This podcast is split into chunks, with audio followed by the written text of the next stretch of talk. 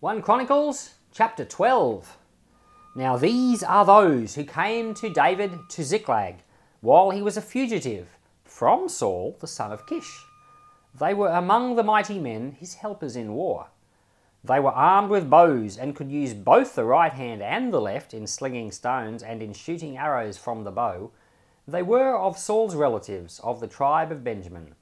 The chief was Ahiezer, then Joash, the sons of Shema, the Gibeathite, Jeziel and Pelet, the sons of Azmaveth, Beracah, Jehu the Anathothite, Ishmaiah the Gibeonite, a mighty man among the thirty, and a leader of the thirty, Jeremiah, Jahaziel, Johanan, Jozabad the Gerathothite, Eluzai, Jerimoth, Bealiah, Shemariah, Shephatiah the Haruphite, Elkanah, Isshiah, Azarel, Joezer, and Jashobeam the Korahites, and Joelah and Zebadiah, the sons of Jeroham of Gedor.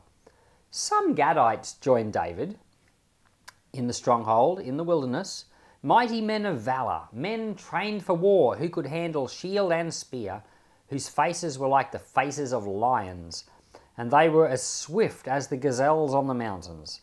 Ezer the chief, Obadiah the second, Eliab the third, Mishmannah the fourth, Jeremiah the fifth, Attai the sixth, Eliel the seventh, Johanan the eighth, Elzabad the ninth, Jeremiah the tenth, and Machbannai the eleventh. These of the sons of Gad were captains of the army. He who was least was equal to one hundred, and the greatest to one thousand. These are those who went over the Jordan in the first month, when it had overflowed all its banks, and they put to flight all who lived in the valleys, both toward the east and toward the west. Some of the children of Benjamin and Judah came to the stronghold to David. David went out to meet them and answered them, If you have come peaceably to me to help me, my heart will be united with you. But if you have come to betray me to my adversaries, since there is no wrong in my hands, may the God of our fathers see this and rebuke it. Then the Spirit came on Amasai, who was chief of the thirty, and he said, We are yours, David, and on your side, you, son of Jesse. Peace, peace be to you and peace be to your helpers, for God helps you. Then David received them and made them captains of the band. Some of Manasseh also joined David when he came with the Philistines against Saul to battle, but they didn't help them, for the lords of the Philistines sent them away after consultation, saying, He will desert to his master Saul to the jeopardy of our heads. As he went to Ziklag, some from Manasseh joined him Adnah, Jozabad, Jediael, Michael, Jozabad, Elihu, Zillethai, captains of thousands who were of Manasseh. They helped David against the bands of rovers, for they were all mighty men of valour and were captains in the army. For from day to day men came to David to help him until there was a great army, like God's army. These are the numbers of the heads of those who were armed for war, who came to David to Hebron to turn the kingdom of Saul to him, according to Yahweh's word. The children of Judah, who bore shield and spear, were 6,800 armed for war. Of the children of Simeon, mighty men of value, valor for the war, 7,100. Of the children of Levi, 4,600. Jehoiada was the leader of the household of Aaron, and with him were 3,700. And Zadok, a young man mighty of valor, and of his father's house 22 captains. Of the children of Benjamin, Saul's relatives, 3,000, for until then the greatest part of them had kept their allegiance to Saul's house. Of the children of Ephraim, 20,800, mighty men of valour, famous men in their fathers' houses. Of the half tribe of Manasseh, 18,000, who were mentioned by name to come and make David king. Of the children of Issachar, men who had understanding of the times to know what Israel ought to do. Their heads were 200, and all their brothers were at their command. Of Zebulun, such as were able to go out in the army, who could set the battle in array, with all kinds of instruments of war, fifty thousand, who could command and were not of double heart. Of Naphtali, one thousand captains, and with them shield and spear, thirty seven thousand. Of the Danites, who could set the battle in array, twenty eight thousand six hundred. Of Asher, such as were able to go out in the battle, who could set the battle in array, 40,000. On the other side of the Jordan, of the Reubenites, the Gadites, and the half tribe of Manasseh, with all kinds of instruments of war for the battle, 120,000. All these were men of war who could order the battle array and came with a perfect heart to Hebron to make David the king over all Israel. And all the rest also of Israel were of one heart to make David king. They were there with David three days, eating and drinking, for their brothers had supplied provisions for them. Moreover, those who were near to them, as far as Issachar, Zebulun, and Naphtali, brought bread on donkeys, on camels, on mules, and on oxen, supplies of flour, cakes of figs, clusters and raisins, wine, oil, cattle, and sheep in abundance, for there was joy in Israel. So, this chapter is all about all the people that came from all of the tribes to David at various points to support him and make him the king. And the first group that comes to David in this chapter, at least, believe it or not, are from the tribe of Benjamin. So, and this happens while Saul, now Saul is the first king, and he's from the tribe of Benjamin. But the first people to go to David are from Saul's own tribe, the Benjamites, and these are mighty men of, of valor, people who could use a slingshot with their left and their right hand. I don't know if you've ever tried using a slingshot. Uh, you know, basically two pieces of leather with a little pouch. You can put a rock in it and you let go of one and you hang onto the other with that hand and as it goes apart, the stone flies out. It's very, very hard to be accurate. I know because I've tried. I, we've made them. Um, I took two of my boys to a workshop one day and we made our own slingshots out of raw bush materials.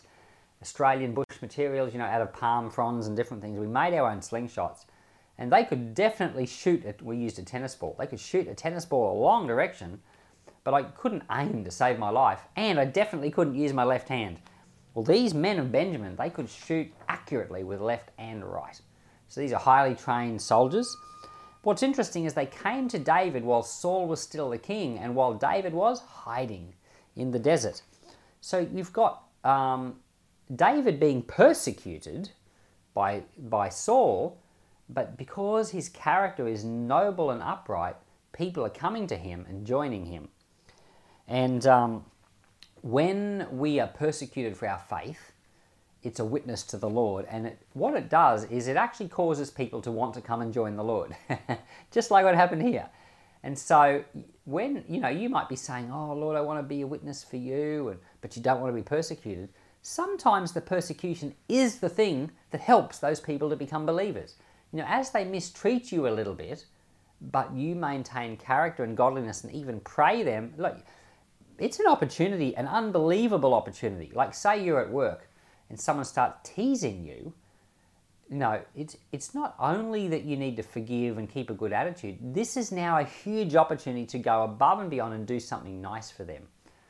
And um, you do that, man, you're going to have, and even if it's not those exact people, like Saul didn't change his mind, but others came, others will see that and they will realize, you know, this Christianity is real. And so persecution is actually a huge opportunity. Don't go seeking the persecution, but if it happens to you, thank the Lord for it because He's going to use it to bring people into the kingdom of God. And that's just terrific. And that's what happens here. Actions speak louder than words. And so these men of Benjamin, they look at Saul's actions, they look at David's actions, and they say, ah, we're changing sides. Then after that, it starts going down all the tribes of Israel. It says that men of Gad came to David. And this was before he was beca- become the king in Judah. But when he became the king in Hebron, this is the king of Judah, it says all Israel came to him to make him king and starts going down all the tribes, the men of Manasseh, the men of Ephraim, the men of Simeon, you know, the men of Naphtali. And then it says the men of Issachar who knew the times and knew what they ought to do. These are men who could think and they could see what should be happening. So people start coming, men, fighting men, start coming from all the different tribes, from all places to David. And this is a picture of the nations coming to Christ. And so people come from all walks of life. You've got, you know, Australians, you've got Asians, you've got Africans, you've got people with black skin, people with white skin, and people who live in cold parts of the world, like, you know, the North Pole, and and uh, you've got people who are from uh, very patriarchal societies, and then you've got people that are have very unpatriarchal societies. You've got people that have lived in ancient cultures like China, and you've got people uh, or in communist cultures. There's so, such diversity in the world, and you know what? the nations start coming to Christ. You know, people come to Christ from Madagascar and from Mauritius and from Patagonia. people, as they see the Christ, it's like the it's like the tribes of Israel seeing David and coming to him, and David's a picture of Christ. And you know, when Christ is king over the earth, there will be joy in all the earth. Well, right now, Christ is the king, but we're still in the process where all the peoples are coming to him. And it's a wonderful, wonderful thing. And it keeps saying here, all Israel, this phrase, all Israel, is, is repeated a lot through First Chronicles. All Israel came to David at Hebron. It doesn't mean that every single person of Israel came, because there would have been people that stayed at home. You know, there would have been people who couldn't walk. uh, you know, as well as the elderly and you know the sick, and you know there'd be a lot of women that wouldn't have come. They would have just stayed home with the kids. Um, but some women would have come. But the phrase "all Israel" doesn't mean literally every single human being came. It, it's it's a phrase that gets repeated a lot, and it just means that everyone was a part of it. And um, this is a picture of what's going to happen in the nations and in the world. And Israel ultimately is a picture of the church because Israel is was always a physical thing, which was a real thing, but was always a symbol of a much more real thing. And all Israel, it's the new covenant under Christ. And all the nations are supposed to come into Israel and give their loyalty to Christ. And so we, all Israel, will serve him. And all Israel, of course, means all the believers in the world, which are made up of all tribes and all nations.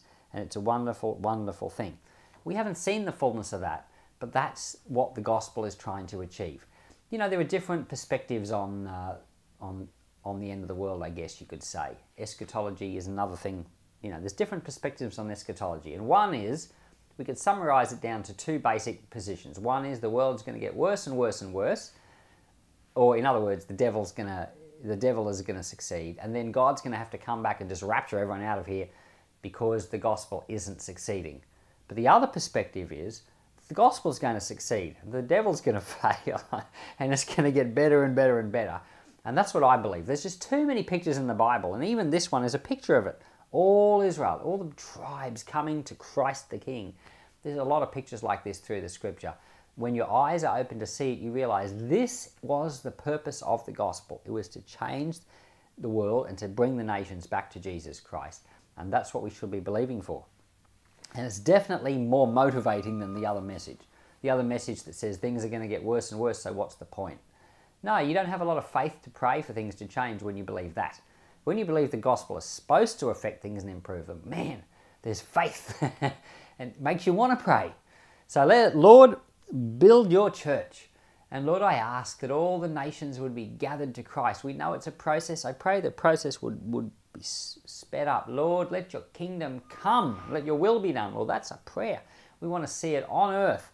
And Lord, we want to see it increasingly on earth. Lord, let your let your name be honored and glorified as, as, as far as the waters cover the sea. We thank you, Lord, for all you're doing, and we want to see it now day. In Jesus' name.